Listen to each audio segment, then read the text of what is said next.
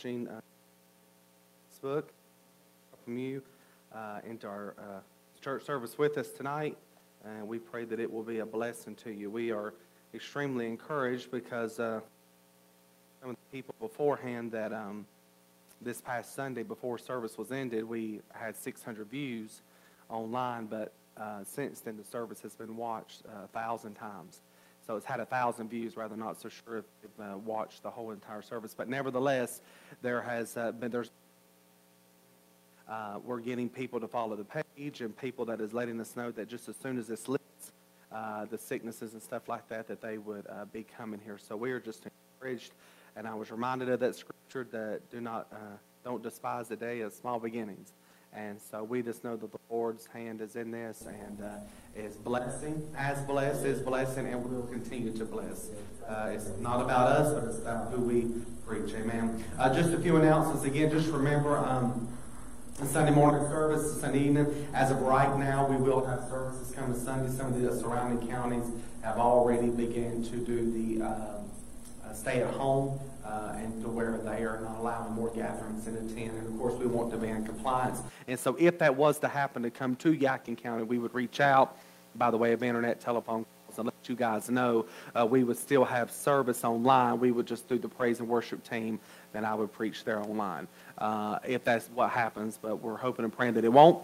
And as of right now, I think Yadkin County hasn't had any uh, cases of the coronavirus, which is wonderful. But uh, nevertheless, so we've taken it day by day because it seems like the regulations are changing each and remember the services again for this weekend. Starting next Thursday, April the 2nd, we will be uh, having prayer meeting here at 7 o'clock on Thursday evenings. Uh, so I, I, implore you and invite you to come out pray. Of course, every day should be a day of prayer and seeking the Lord, but we want to come together because there's something about corporate prayer and coming together in unity, in agreement, uh, believing the Lord and seeking the Lord's face. So again, starting next Thursday, April the 2nd,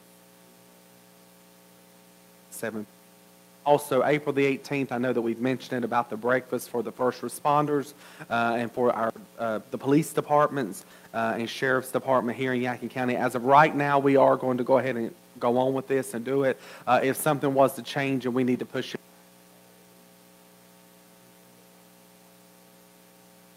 that we're hosting this breakfast. For.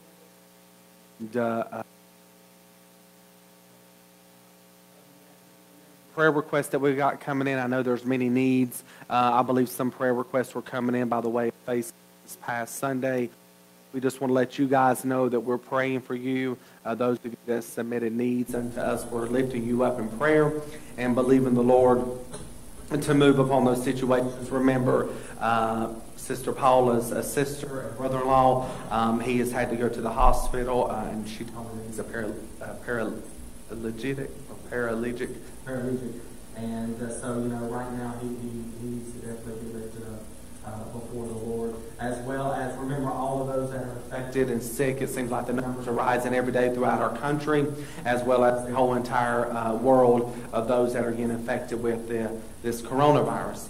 And of course, we know that this uh, disease, a lot of the numbers, the reason why they're rising is because tests that are now being given out and those that are being test uh, that are being tested positive for. But we want to lift them up. I am encouraged because it looks like that uh, the numbers are sort of slowly but surely slowing down a little bit some of the other countries, but as well that they are testing medicines and hoping that they have got um, some treatments to be able to treat the people that are infected. And I know the Lord's hand is in this because I do believe uh, that the uh, church is rising up and praying and seeking the face of God. And, you know, I was listening to something the other day and the, the question come up that if all the church would come together and pray, but, you know, I, that's not necessarily the case. In because God only needs just a few to come together in agreement and that can turn this whole situation around. Amen. As he said in his word, if where any two or three, uh, where any two will come together in agreement in my name, they shall be done. And, and, you know, Moses interceded on behalf of the children of Israel, and the Lord repented of what he was going to do, the Bible says. So we just need men and women, boys and girls that will believe God,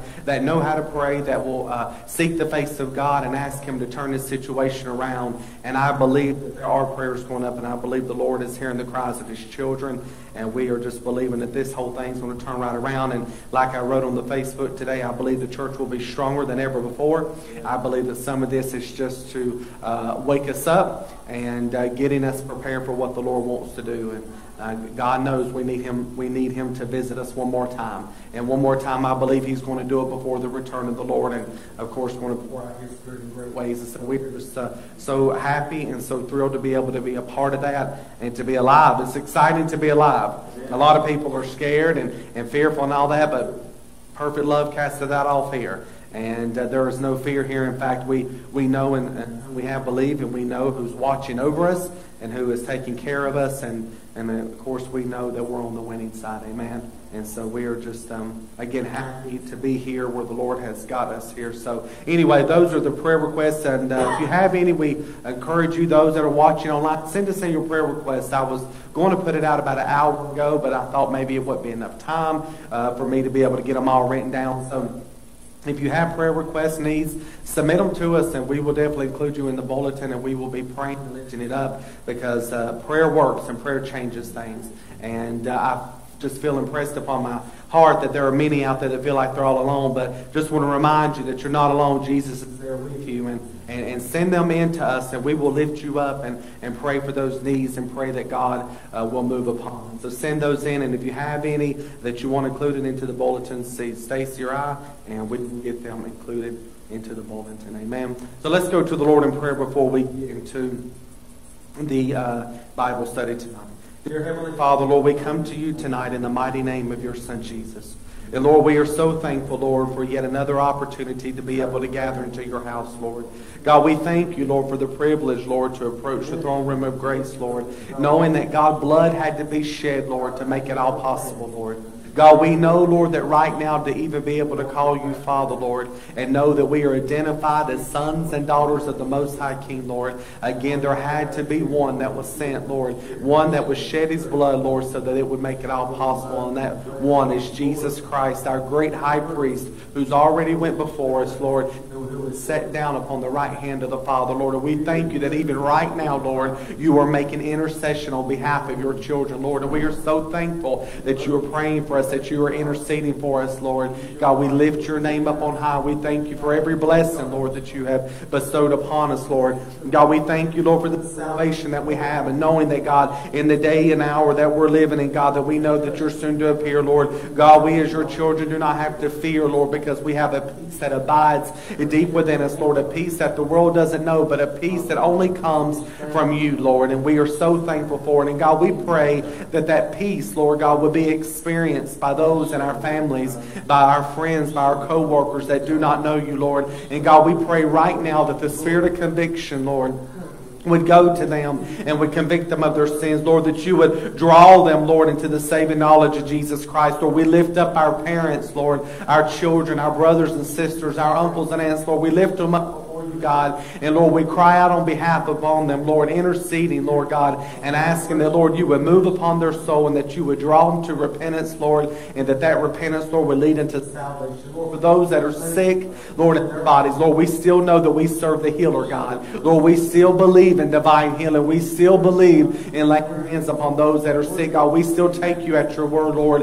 And right now, all of those that are sick in body that are here, Lord God, or that are watching by the way of internet, Lord, we ask right right now that the healing hand of virtue power would flow to them right now, Lord. Your Holy Spirit, Lord, is not bound by these four walls, Lord, but, but they go, Lord God, wherever it is needed. And Lord, we ask that you would touch your people, Lord God, right now in the name of Jesus, that, Lord, you would heal, Lord, every manner of diseases and sicknesses, Lord, that is upon their body, Lord, because we know our healing is still in the atonement, Lord. And God, we ask, Lord, that you would lift up those that are that are fighting and, and, and for the enemy, Lord, that are oppressed and Lord, and up underneath anxiety. Lord, we pray that, that, Lord, praise would fill their mouth, Lord, and that, God, that spirit of oppression, that spirit of anxiety and fear would lift up off your children, Lord, right now in Jesus' name. We continue to lift up our country. Lord, those that are in government, the leaders, Lord God, our president. And God, we ask, Lord, that you would give them the knowledge and the wisdom that they need, Lord. God, we pray, Lord, that you would just flow through them, Lord, and that, God, there would be a remedy, a cure, Lord, for this disease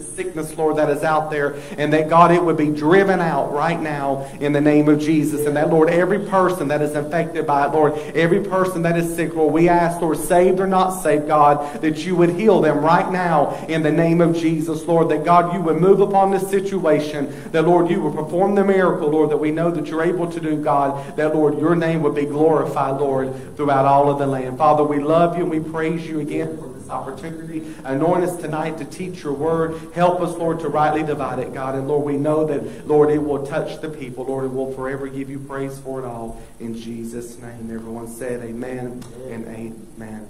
So, we're going to be preaching, uh, teaching again on the uh, topic of justification. We started it last week, and so I called it Justification Part 1, and so this will be Justification Part 2. And I was talking to my wife before coming to church and asked her, had she, growing up, did she hear the, uh, the terminology of justification? And, and she couldn't say that she did. And it was a word that was lost, I think, uh, uh, way back in the day, and, and that people didn't really understand what justification was they, and is. They, they, they knew that you had to be born again. That you had to have your sins washed away, which is absolutely right, in order to be able to enter into the kingdom of God, in order to be saved, to have eternal life. But the terminology of justification was lost. Uh, in fact, when I had come back to the Lord some years ago and, and hearing about this, it was brand new to my ears that I had never heard before.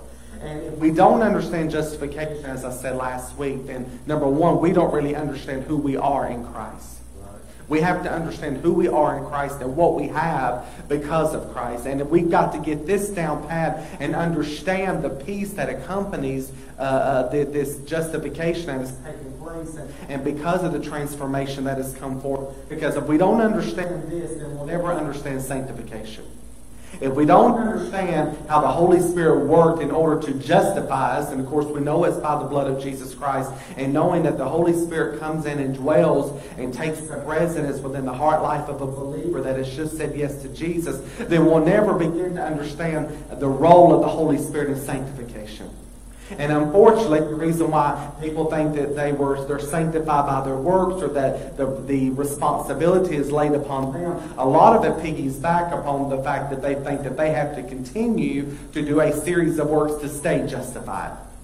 Many, and rightfully so, they love the Lord. They understand that they're not justified by their works, that they're justified by faith, but they feel like that they've got to continue to do a series of works in order to stay justified. But let me tell you, the same way that you came in is the same way that we stay in. And I know that I've said it before, and you'll hear me say it a lot of times, and we've got to get a hold of this because it is so easy for that religious mindset to take to rise up uh, each and every single day and making us think that we've got to perform a series of, or not perform a series of do's and don'ts in order to be able to stay safe.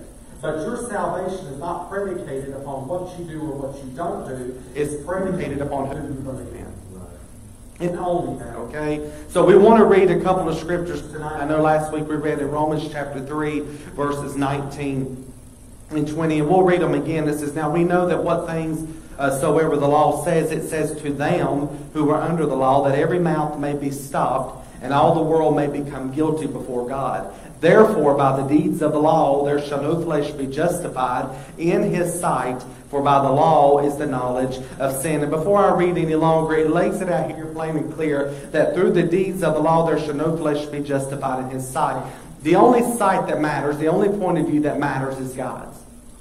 And in his sight, if one is trying to be justified by the law, and at this time here, that, the Paul was speaking and referencing to the law of Moses, but whether it be the law of Moses or whether it be any man-made devised law, no law whatsoever can justify us in the eyes of God. Again, we are an unholy people. We are an unrighteous people. We are sin-laden people. We are filthy. And, and our uh, pastor's wife in the other church and says it like this, that we're a filthy bag of trash. And within ourselves, we are. We're no good. And unfortunately, uh, many within the church don't like to view themselves as that, but we are without Christ. In Christ, we know we have a spotless righteousness, that we are pure, we are holy because of the blood of Jesus Christ. But within ourselves, we are no good.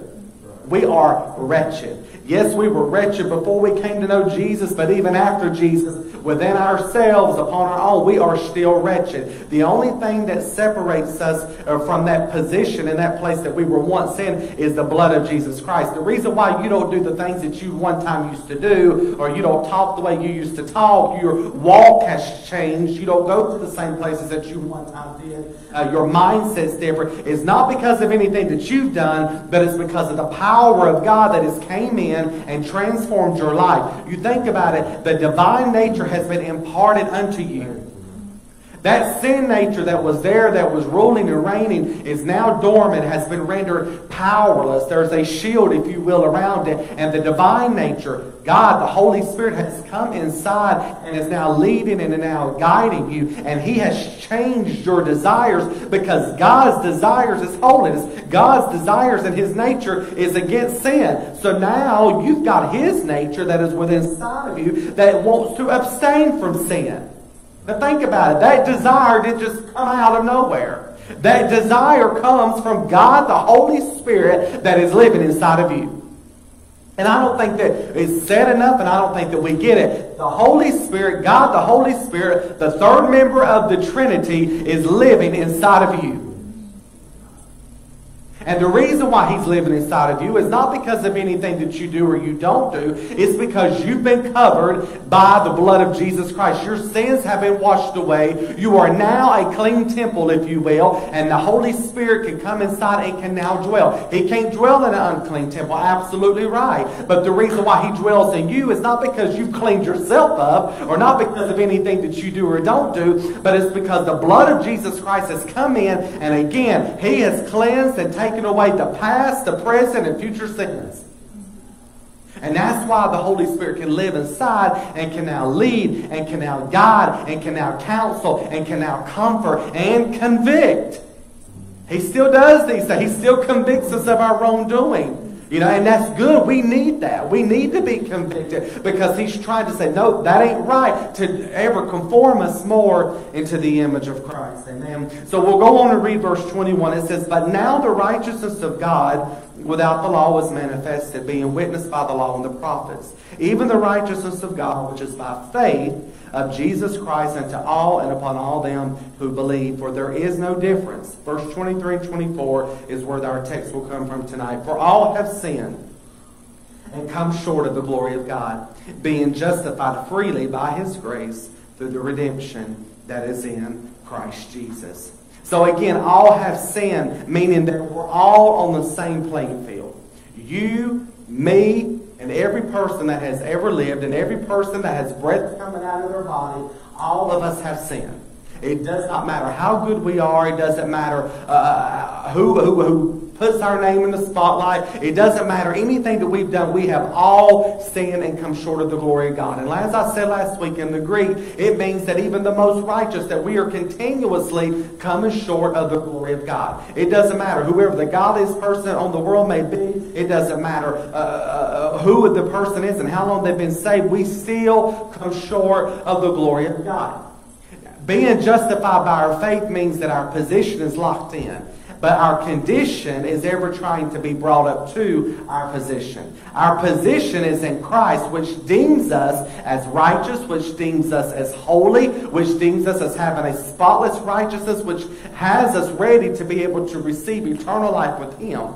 But our condition is nowhere near our position in Christ. Because our position in Christ is we're perfect and we're holy. And I know that if we go around here, we would all say none of us are perfect. We still have faults. We still have failures.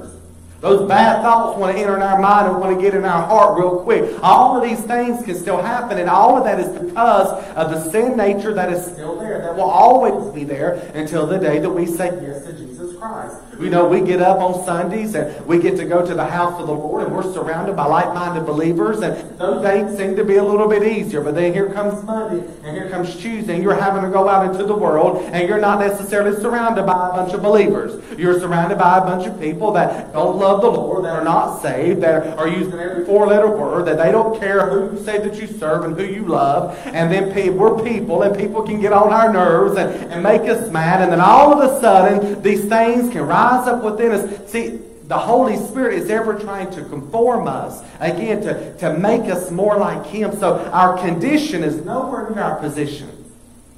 And our condition is ever being changed. So the Holy Spirit has come in to ever try to change us and to make us more like Christ. That's where that old song comes from, to be like Jesus. I just want to be like Jesus. Well, you can't transform yourself. You can't transform yourself and you can't conform yourself. That's the role and the job of the Holy Spirit. For Him to come in and to change us, okay? So all of us have sinned, and it means that we're on the same playing field. So there had to be a plan that God would come up with that we know that Peter said that was for that was ordained and before the foundations of the world that God would become man and, and there be incarnated and come through uh, through the virgin birth like that to be the substitute for you and I so that we could be saved. God is so holy, but sin is so bad that he cannot even speak sin out of existence. There had to be a sacrifice. And that sacrifice was not nothing new. It was always uh, portrayed in types of shadows and was carried out in the Old Testament, which shows us of the one who would come. It's all the way back in, in, in Genesis there. We see uh, as soon as Adam fell and he sinned, then their, their, the righteousness that they had was gone. They found themselves as naked, and all of a sudden they run from the Lord, which is what man tries to do when he is sinned. He runs from the Lord.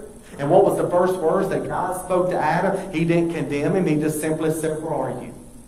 And that's what he's saying now. Where are you? A lot of times we mess up and we want to run from the Lord when we should be running to the Lord. Right. We got to remember God is not like man is down here. God is not going to slap you around. He's not there to condemn you. He's not there to judge you. He's there with arms wide open. And when we fail like that, when we mess up, we're to run to Him. But yet, unfortunately, most of the world is running from Him. And there, Adam and Eve tried to make fig leaves to cover up their nakedness to try to hide their sin. That's exactly what man is doing today. They're not necessarily going out and getting big leaves in that manner, but they're trying to cover up their sin. They're trying to atone, if you will, of their sin with works, with good deeds. And none of those things can take away your sin. Only the blood of Jesus Christ can. Okay? So without the cross, you and I have nothing. So when we talk about there's no peace, there's no joy, there's no leading and guidance of the Holy Spirit, there's no answered prayers, and most importantly, there's no salvation. Without the cross of Christ, there is no salvation, okay? So because we have been saved, because we have received uh, justification, because we've been justified by faith, we have received His righteousness. Now think about that. There are no different levels of salvation. And I can remember growing up like that to where we some people were viewed as more holy or more righteous. But the person that just got saved two weeks ago is just as righteous and holy as the one who's been serving the Lord for 50 years. There are no different levels of righteousness. There is no different levels of holiness. Well, the moment that you say yes to Jesus Christ, you have received the righteousness of God. You have received His righteousness. You have received His holiness. And it has to be that way in order for us to be accepted. In order for us to come into the presence of God and to be accepted, we've got to have His righteousness. And that, so therefore it is given unto you, it has been imputed unto you the day that you said yes, the day that you believed and evidenced faith in Christ and what He's done the righteousness of God was given unto you by through what Christ Jesus has done for us at Calvary. So yes, we hunger and we thirst for righteousness. So a lot of people take that scripture and that verse and they say, well, if we get it all there, then why is it that we're supposed to hunger for righteousness and thirst and thirst for righteousness? Because of the fact that our condition is not up to our position. So we want more of him and less of us. Right? Each and every single day, that should be your prayer. Lord, let me die today. Remove the flesh from me today. Remove the weeds out of my garden and give me more of you. But when you receive Christ Jesus, Jesus is holy, Jesus was righteous, Jesus was perfect. You received his perfect birth, you received his perfect life, you received his perfect death. It's all been given unto you. And thank God for that.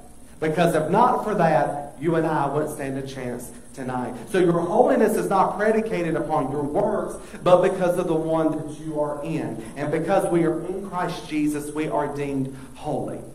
One is not deemed holy because of how long their hair is. One is not deemed holy because they, do, they don't wear makeup or they don't dye in their hair. One is not uh, deemed holy because they wear dresses down or, or they cover up their arms. Holiness is not predicated upon the outward appearance, nor is holiness predicated upon anything that we do. Our holiness is in Christ Jesus, and because we're in Christ Jesus, we are holy. And we are to live. Peter went on to say, Be ye holy, for I am holy. And we, our lives should pattern and line up with the Word of God. But our holiness is not based off of what we do. Our performance is based off of the performance of Jesus Christ. And because we've been baptized into His death, that which was Him, in Him, we've been submerged, immersed into Him. Think about that. We are in Him. You and I that are walking around today, He is living inside of us and living through us. That's why Paul went on to say, Galatians chapter 2, verse 20, and this life that I now live, I live by the faith of the Son of God. He's living in me.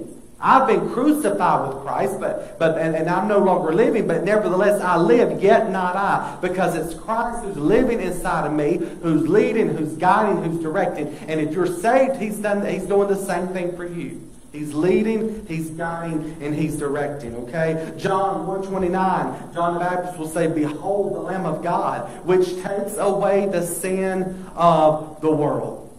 Jesus Christ took away the sin of the world. The blood of bulls and goats that was always used in the Old Testament can never take away sin. But it acted as a covering. It acted as a covering for sin, but yet it can never take it away. Those that died before Christ, that was evidencing faith in the Messiah of the one to come went away when they died to paradise where they were comforted. But then, before Christ died, those heaven was empty because the debt of sin had not yet been atoned. They didn't go to hell, but they went to a place of paradise where they were comforted. We see that in Luke chapter 16, where you see that with Lazarus and the rich man. The rich man lifted up his eyes in hell and looked afar off and seen Abraham, uh, I mean Lazarus being comforted in Abraham's bosom. But now that Jesus Christ has came and shed his blood, there was no more need for any blood to be shed. Because he paid the debt of sin and he took away the past, present, and future so that now, when a person dies who is in Christ Jesus, they don't go on to paradise, they go immediately, their soul and spirit, into heaven. Paradise is empty today because the debt of sin has already been paid. And that's a comfort to know, and to us that have lost loved ones. Those of you that are watching that have lost loved ones, if your family member, those were in Christ Jesus, the moment that they drew their last breath here, they took their next breath up in heaven. Amen. They are in the presence of Almighty God. Amen. So again, him taking away the sin of the world, this is atonement. He took them away never to be remembered again. So the debt of sin has been paid because you and I owed a debt that we could not pay and he paid a debt that he did not owe. Christ Jesus took my sin away. So this debt of sin that was owed, you and I, no matter how much good that we may do in this life, if we lived to be a thousand years old and sat around and, and went to church every day of our life and read our Bibles all the way through 20 times a year and, and prayed 18 hours a day and done all of these good things, there's nothing that you and I could have done or could ever do that could merit and deserve salvation. Salvation is a free gift, and we're getting ready to get into it. So one to work for something means it's no longer free. Amen? All right, so we are now called the sons and daughters of God. Now think about that. We are called the sons and daughters of God. We were once orphans. We were once aliens. We were foreigners, if you will, to, to, to the Lord. But because our elder brother has came in and paid the debt of sin and has become our substitute, he's bridged the gap that was there between you and God. Jesus Christ bridged that gap so that now, and he came in and reconciled us back to God. So now that we can be called the sons and daughters. I mean, that there's nothing more wonderful than that to be able to say that I am a son of God. That when I go before Him and I say, Father, in the name of Jesus, that is signified relationship. Those of us that have kids like that and, and they are speaking and they call us dada or, or mama, just like that, we know our children's voice. We know their cry. And when they say that, that is signifying relationship. When you talk to your mom, you talk to your dad, that signifies relationship. And the moment that you say, Father, in the name of Jesus, and you go before Him, he, you've got the ear of the Father because he said, Yes, my child.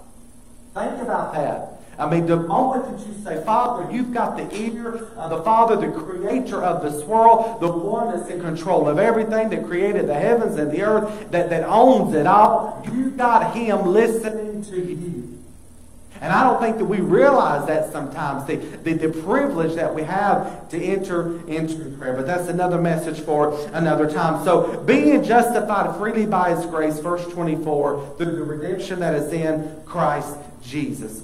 So, talking about justification by faith, there's four words within this verse that we want to emphasize, that we want to talk about. So the first word that we want to deal with is justification. So where he says being justified freely. So justified by our faith, meaning again, in the eyes of God, you are not guilty of any charges that has been or may be brought against you. When a person is convicted of a crime, they go into the courtroom. And there the judge reads the crimes that has been brought against them. And so, spiritually speaking, you uh, to be justified means that you've been brought into the courtroom, and there the enemy is trying to accuse you. You've got you had a list of sins, but now they're not because of what Jesus Christ has done. They have been taken away because Jesus Christ is your lawyer. Now, think about it. You're not just not guilty; you're innocent of all charges. Not guilty is totally different than being innocent. Not guilty means that charges have still been brought against you. There just wasn't enough evidence to convict you of the crime. But you're not just not guilty, you're innocent of all charges. So when the enemy is coming and constantly accusing the brethren, which we see in Job that he is forever doing, when he is accusing the brethren, God says, I don't know what you're talking about. I see the blood of Jesus Christ. There's no charges that have been brought against you. The past ones, the present, and the future, they're all gone because He's paid the debt of sin. So all men are guilty before coming to know Jesus Christ. But the moment that you say yes to Jesus Christ, you've been justified and you've now been from being guilty to not just not guilty, but to innocent of all charges. In the mind of God, you are viewed as one who has never sinned a day in your life. Now think about that. But that's the way that it has to be. Because if it wasn't for that, then God can never justify us. Because if He did, then He would be right. He would maintain and, and be able to say that He's still holy. Because He cannot condone sin in any manner, shape, form, or fashion. But because of the blood of Jesus Christ that has taken away our sins, we are now presented faultless and blameless, the Bible says, before God. So now the charges that were there, he took them all away. Jesus Christ stepped upon the scene. He is our lawyer. He pled our case, and now we were found innocent. So the chains that were there, that we were bound around our knees and shackled all the way around, they were dropped right then and there the day that you said yes to Jesus Christ. The power of sin was broken. The penalty of sin was taken away. And now, because you were deemed innocent, Jesus said, go free.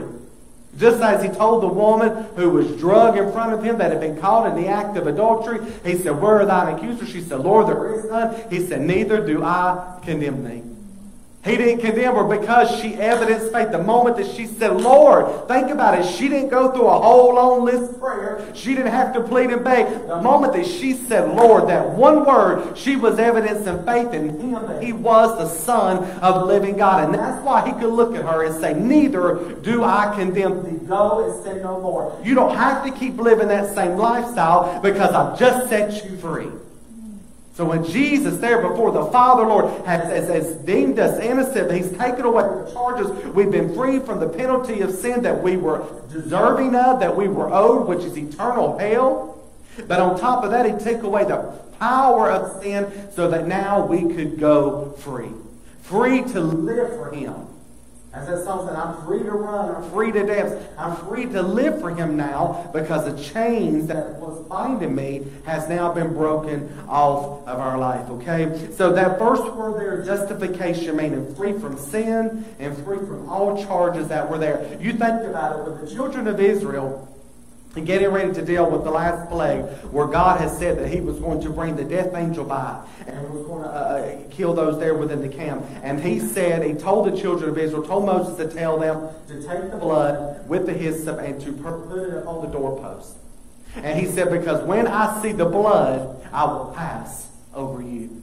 You got to remember the reason why death won't come your way and you don't have to die a spiritual death is because he sees the blood of his son Jesus Christ. And let me tell you something else. As long as they stayed in the house, they were safe. But the moment that they stepped outside of the house, they were doomed to die. So it's not predicated upon anything that you and I do, our failures, our successes, and how we live. As long as we remain in the house, as long as we remain in the vine, we're going to make it. Amen. Because again, he said, when I see the blood, I will pass over you.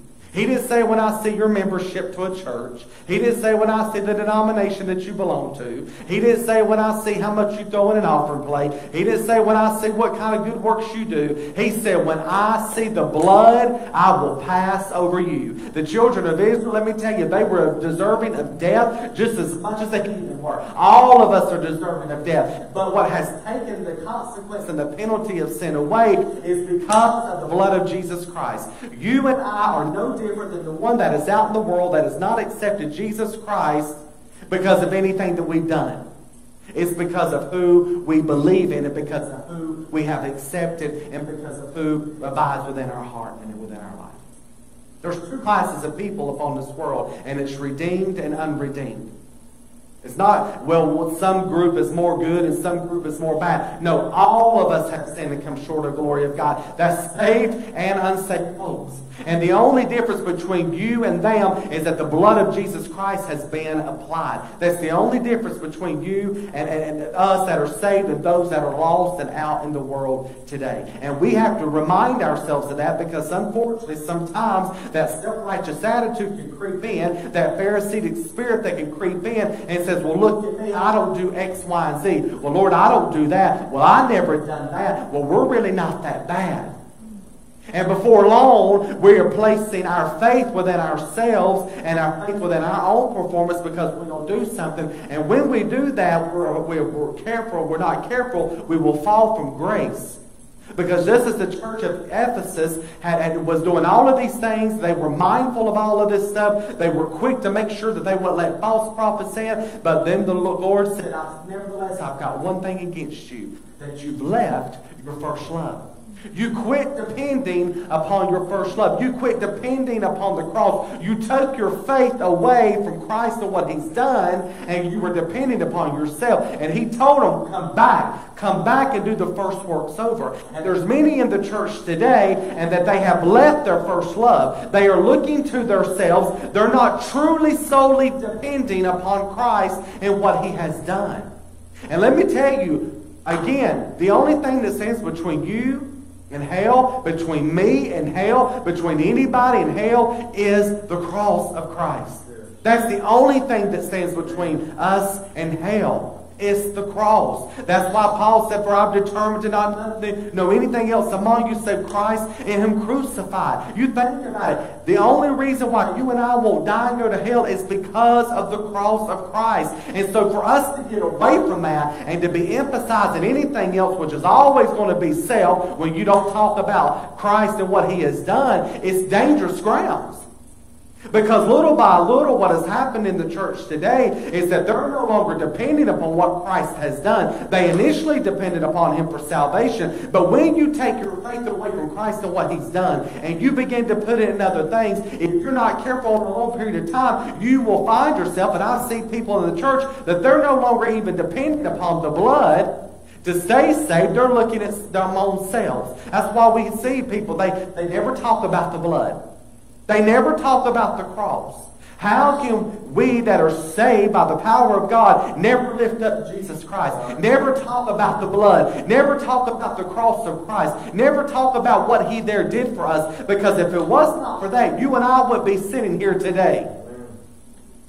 It wasn't anything else that took me out of the pit of sin that I was in except the cross of Christ, the blood of Jesus Christ. That's why I'm here today. That's why I stand here today preaching the gospel because of what he did 2,000 years ago and because of what I said saying yes to him, what he did in the past still is having present effects today. The blood of Jesus Christ still saves. Amen. So again, justified being the first word. The second word, freely freely. The Greek word is dorean, meaning gratis, without cause or gratuitously. So this tells us how that we're justified. You being brought into right relationship with the Lord came at a price. But it's not a price that you paid. It's a price that he paid with his life. He freely gave his life. For God so loved the world that he gave his only begotten Son. This salvation that you and I have tonight is not because of anything that we've worked for or anything that we've earned. It was a free gift. If I, when at Christmas time or at birthdays, when we give gifts to people, we don't give them that gift and then look at us and say, now you owe me $20. And if that person was to try to pay you for it, you would almost be offended because you have gave that gift out of the abundance out of your heart because you, you wanted to do that. They didn't have to do anything to earn it. You wanted to give them that gift. Or vice versa. You have been recipient of gifts that people wanted to give you because they loved you, because they cared for you. They wanted you to know how much they appreciate you. God gave us a gift, the greatest gift that any man that could, that could give, and it was free, a free gift. We have made salvation so hard within the church. We have said, yes, for God so loved the world that he gave his only begotten Son, that whosoever believeth in him shall not perish and have everlasting life. We say, absolutely, you got to say yes to Jesus Christ, ask him to forgive you of all your sins. And then we start rattling off a bunch of stuff. Salvation is simple. It is faith and grace. By grace ye are saved through faith, not of works, lest any man should boast. Salvation is so simple. Whosoever shall call upon the name of the Lord shall be saved. It is simple as that. You shall be saved, not maybe be saved, not and also do this. No. Whosoever shall call upon the name of the Lord shall be saved. The thief on the cross said, Lord, remember me when you come into your kingdom. He was saved. A lot of people say, well, I don't believe in death side confessions. Well, again, you must not believe the story of the thief on the cross. I have had the privilege and the opportunity to be able to lead a one like that. And I know without a shadow of doubt because that's the grace of God. That's how powerful the grace of God is. That even those that can be minutes and hours away from dying, even if they cannot utter it out of their mouth, if they just think upon the name of Jesus, if they just say Jesus within their heart, right then and there, the blood of Jesus comes in, washes all of their sins away, and makes them ready for heaven. Now, a lot of self-righteous people, we get mad at that statement because they want to see them prove the sincerity of their salvation. They want to see them go on and now live this life. No, no, no. You and I are not the judge. He's the judge. And if they have said yes to Jesus Christ, I don't care if they're five minutes away from taking their last breath, the grace of God will come in, will wash them, will cleanse them, and make them ready for heaven, and they will go right on to be where you and I long to be one day. And if we don't believe it, and if that's not the case, then you and I don't stand a chance. See, we like to judge other people based off of their failures. We like to judge their salvation based off of what they've done or what they haven't done. But salvation is not based upon our performance or what we do, even on down to our failures. It's based upon what He has done. And we got to get that. Our salvation is because of what Jesus Christ has done. Okay? So God required no price of any nature from the sinner respecting the glorious gift of salvation. In fact, if there is any payment that is tried to be made to God for this free gift is considered an insult and is instantly nullified. The spirit of Cain is, is alive, much and well today, in today's time. It has always been that way. You've got Cain and you've got Abel. And the Bible tells us in Hebrews chapter 11, uh, we see that it was the, the uh, faith chapter was started out there with Abel. Abel offered up a better sacrifice. Cain offered up the labor of his own hands. That is what man without God is trying to do. They don't want to deny themselves. They don't want to say that what was done at Calvary's cross, number one, is the only way that I can give in. And number two, doesn't want to truly believe that their sin is that bad that it took the death of Jesus Christ, suffering and enduring all of the torture and pain that he endured for them. They think somehow that they can offer up their good works in order to receive from the Lord this gift of salvation. But again, the moment that any payment is added to this, it is considered an insult to God. It is abhorrent to God. The one that tries to come before the Lord will say, Lord, look what I have done, is going to be rejected. Because again, salvation is not based off of merit. God, when person is trying to present works to the Lord and is trying to work their way in heaven, they are in essence saying that God is in debt to them. God is in debt to no man. You and I are in debt to Him. And again, it's a debt that you and I cannot pay for our sin. But that's where Jesus Christ came in and said, I'll pay the debt so that they can now go in. They don't have to do anything. They couldn't do anything to begin with. Just believe upon me and you shall have eternal life. Okay? So again, justification being the first word, freely being the second word, the third word, grace. The Greek word is charis, meaning to signify favor done out of generosity of the heart with no expectation of return. Grace is the goodness of God extended to an undeserving people. When He saved your soul, you did not deserve it.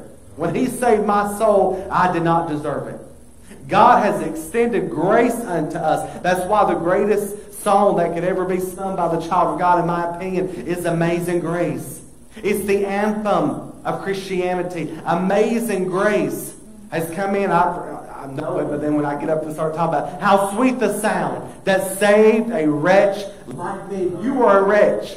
I was a wretch. I once was blind, but now I see. You were blind to the things of God. You were walking around, spiritually speaking, like blind Bartimaeus, and you were feeling your way through the world. You had nowhere to go. You were in total darkness. You were blind, but Jesus Christ came in and touched you, saved you, redeemed you, and now you can see. All because of what He's done. Grace gives to us what we don't deserve. Mercy keeps us from what we do deserve. You and I deserve hell tonight. You and I deserve the wrath and the judgment of God. That's what you and I deserve. But mercy came in and rewrote our life. And grace was extended unto us and was given out to us what we do not deserve. I don't deserve heaven. I don't deserve relationship with Him. I don't deserve the Holy Spirit leading and guiding and dwelling inside, and neither do us. But that's what grace is. it's, it's God's riches, that acronym that we like to use, God's riches at Christ's expense. God is able to now extend to you uh, all of his blessings because of what Jesus Christ did on Calvary's cross. You want to know what the blessings are and how great they are? Read Deuteronomy chapter 28. The blessings shall overtake you. We can now have healing. We can now have joy, peace, uh, comfort. We can have the baptism of the Holy Spirit, the gifts of the Spirit, prayer being answered, communion with God. All of these things because of what Jesus Christ did. And each, all of it is an act of grace. Grace grace, okay? Again, it's, it's, it, grace was extended. Uh, it's the generosity of God's heart of love with no expectation of return meaning no strings attached. What God did for you, what descended his son, what Jesus Christ did for you in laying down his life was an act of grace, and he demands nothing in return but your life. Just love me, accept me, live for me. Love the Lord thy God with all your heart, soul, mind, strength, your whole entire being. Follow him. That's what he wants from you. He just wants us to follow him. That's the greatest call that will ever be upon a person. It's not pastoring a church. It's not standing up here behind a podium. It's not being a worship leader. The greatest call that you will ever have upon your heart and life is to follow Jesus. To follow Jesus. The greatest call that would ever be there is to follow him. Okay? And redemption being the fourth word. So we got justified. We got freely. We've got grace. And it's through the redemption uh, that is in Christ Jesus. So Christ redeemed us by buying from us from the slave market of sin that we were on. Now, maybe I can imagine that, that you know you see this podium here, and here I am standing on here, and, and spiritually speaking, I am in rags. I am dirty. I am filthy. My hair is matted. I mean, I'm just bruised all up. I would not be wanted by anybody.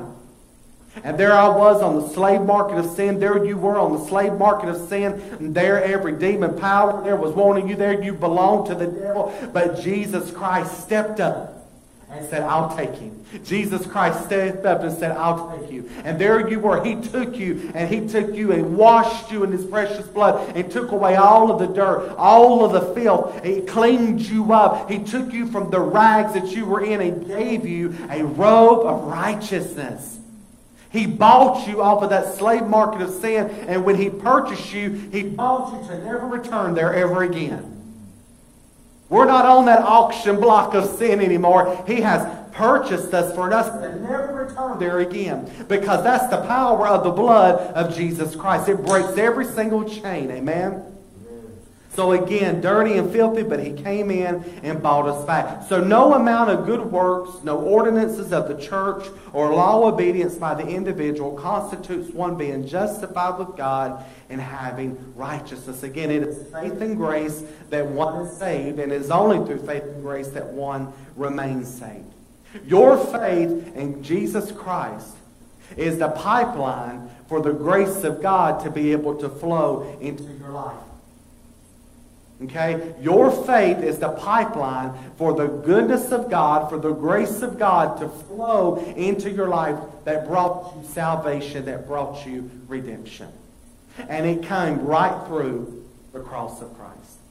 There you came to, when you came to Jesus, you came there, uh, spiritually speaking, there, if you think about it, there before what he did at Calvary's cross. God's goodness, God's blessings is extended, and it passed right through Jesus and is now given unto you. So he's the, he's the, uh, that, that pipeline there that is able to flow into you. That grace can now flow into you. That pipeline is the, that the faith is the channel that everything from that God has can flow into us.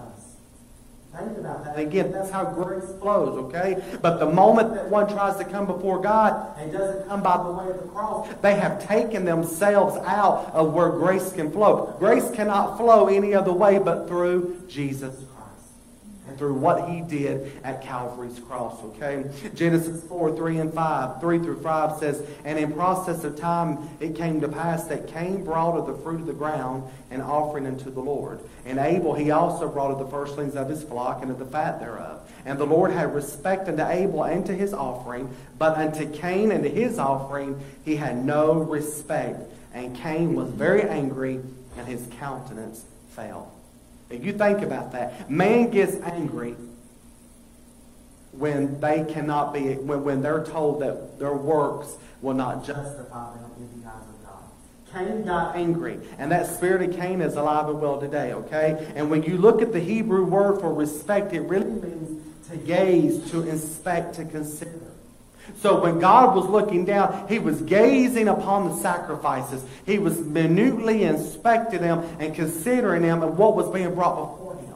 And I can tell you today that God, when he is looking down, he is looking at us and he is gazing upon us, each and every single person, especially that's claiming the name of Jesus Christ like that, and he's gazing upon it and inspecting the sacrifice that is being brought.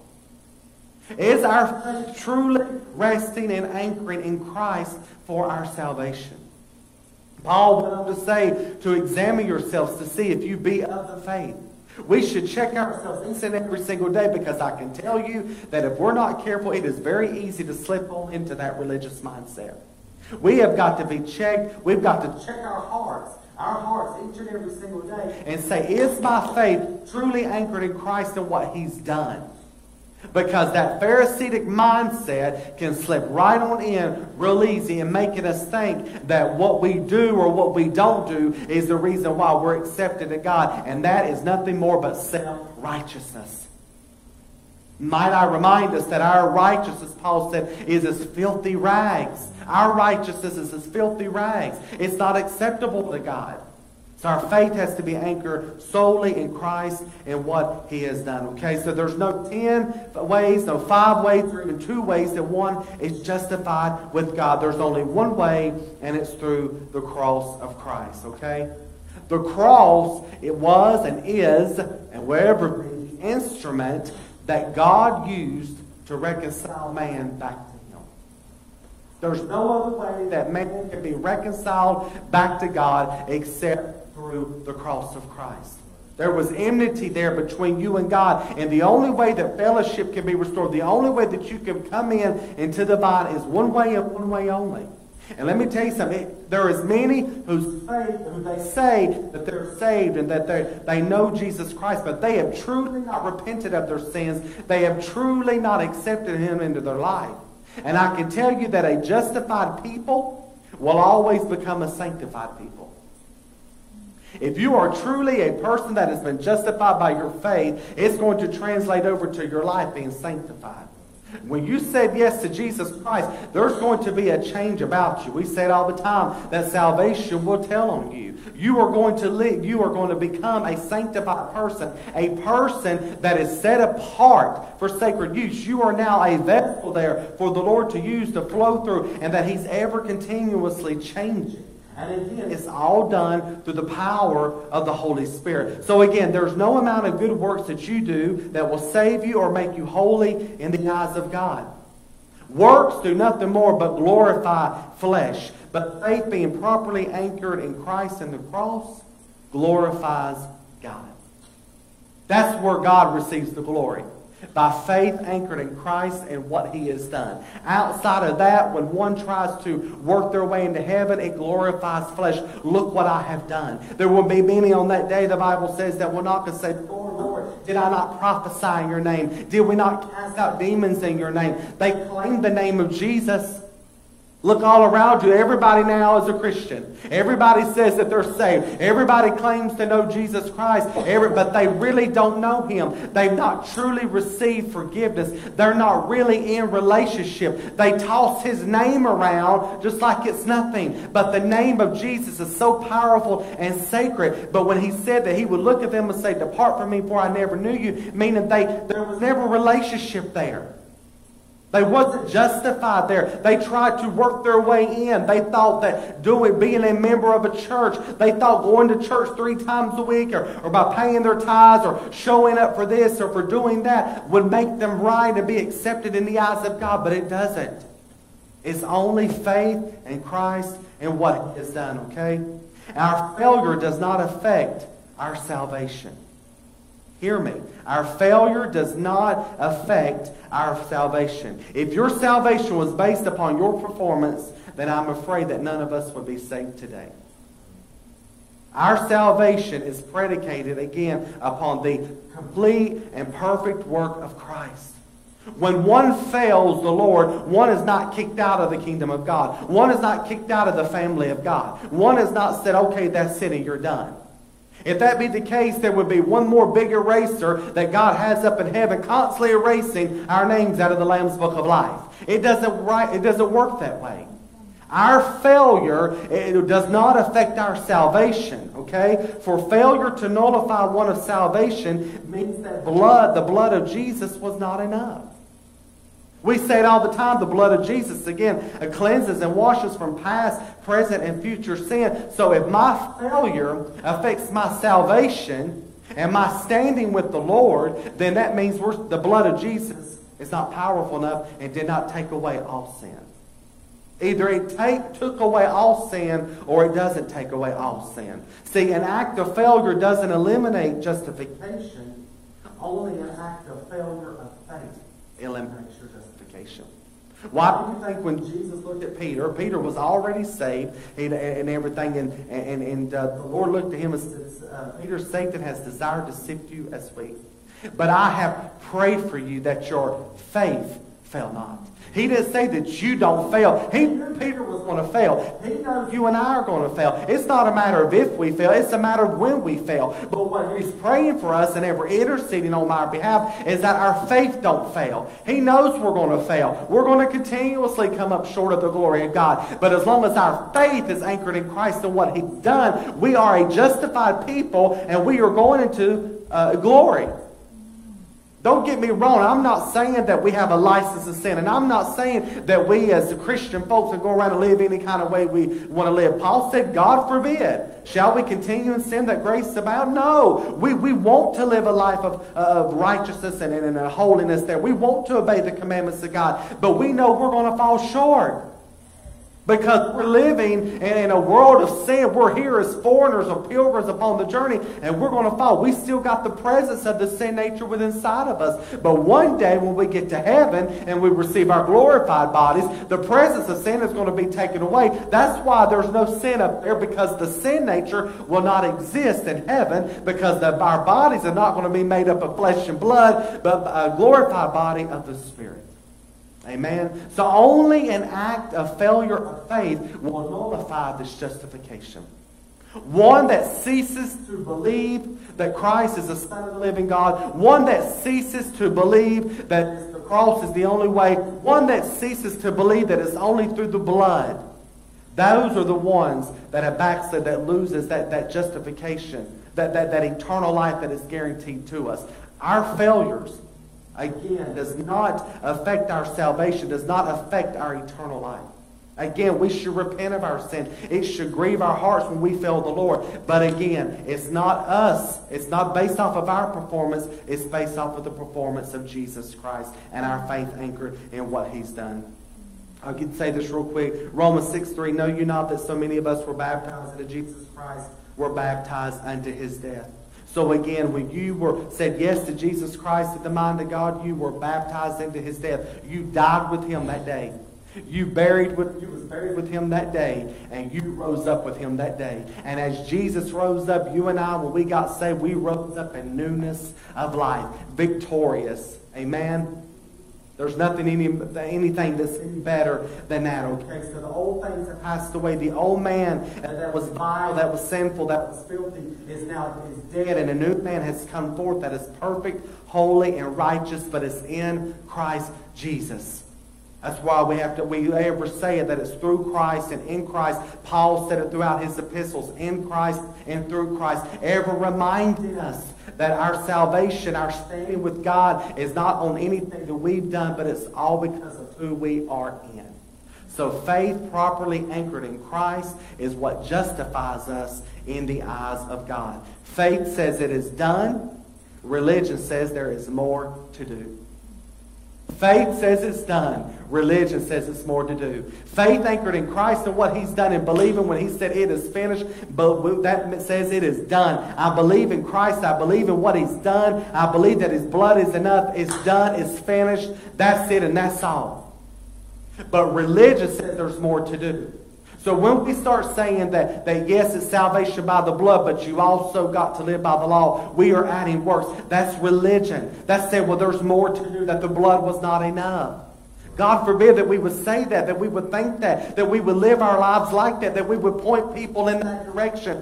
Faith says it's done. Religion says there's more to do. It's done. Faith in Christ and what He's done, we can walk out of here. I mean, just our heads held up high. It's done. It's done. Our eternity has been bought with the precious blood of Jesus Christ. Amen. I don't have to do anything today. You don't have to do anything tonight except simply believe. It's that simple. Faith anchored in Christ and what he's done guarantees you, again, that spotless righteousness and that one day will grant you that, that privilege to be able to walk into the kingdom of God. Amen. Amen. Let's stand to our feet tonight. We're went up by a few minutes. So let's just close out. Um, tonight with the word of prayer. Heavenly Father, Lord, we thank you again tonight for your word that has went forth. Lord, we thank you that we are justified tonight. That, Lord, when you see us, you see the blood of your Son, Jesus Christ. Lord, we are so thankful tonight, Lord, that our sins have been washed away, Lord, and that, God, we can walk out of here with our head held up high, Lord. And I pray, God, let us ever look to you, Lord. Let us never take our eyes off of the sacrifice. Let us never take our eyes off of Calvary, Lord. But let us ever be reminded, Lord, that that is where mercy and grace kissed that day, Lord. And God granted us to us a new life. Lord, we are so thankful for all that you've done. We're thankful for all that you are doing, Lord. And we are thankful for what you are going to do, Lord. Be with your people tonight as they go their separate ways, Lord. And Lord, bring us all back together at the appointed hour. And we'll forever give you praise for it all. In Jesus' mighty name. And everyone said, Amen and amen. We love you and be blessed. Thank you.